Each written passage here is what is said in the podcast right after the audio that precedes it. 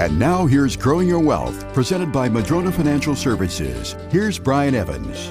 Stock market investing is difficult for some folks because it's volatile. If you're in the market, you are going to experience times when it's down. I kind of chuckle sometimes. We have names for them. We had the dot-com and the 9/11 recession. We had the Great Recession of 2008. We had the COVID crash. We had all these things we name when they're down.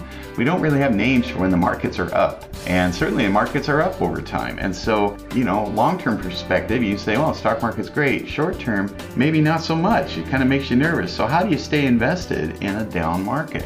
Well, one of the best ways is to first ask yourself, do you believe the market in the future will be higher than it is today or lower? Well, historically, every time the market's dropped, it's recovered 100% of the time up until the beginning of this year when it hit all-time highs. And so if you believe that it will continue to kind of do that over time, then it's okay to be in the market. Where it doesn't work is when you're pulling money out. You go, well, I'm going to pull my money out and wait for it to drop more, and then I'll know what day to get back in. I'll get back in there. That's called market timing. Very difficult to do, nearly impossible, I would say. Everybody that's done that previously in history has had some troubles. Like I remember seeing that you got to pull all your money on the market when the Dow was 2,000.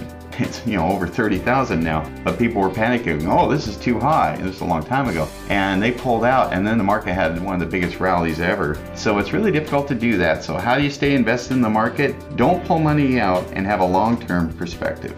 Even the mightiest of trees can be blown over if they don't have strong roots. And the same is true for your investment plan. Can your plan withstand a financial storm? Go to MadronaFinancial.com and get started to request your Rooted Wealth Analysis. You can also click on the chat button and ask us anything. We have a searchable library with answers to your questions. Visit MadronaFinancial.com.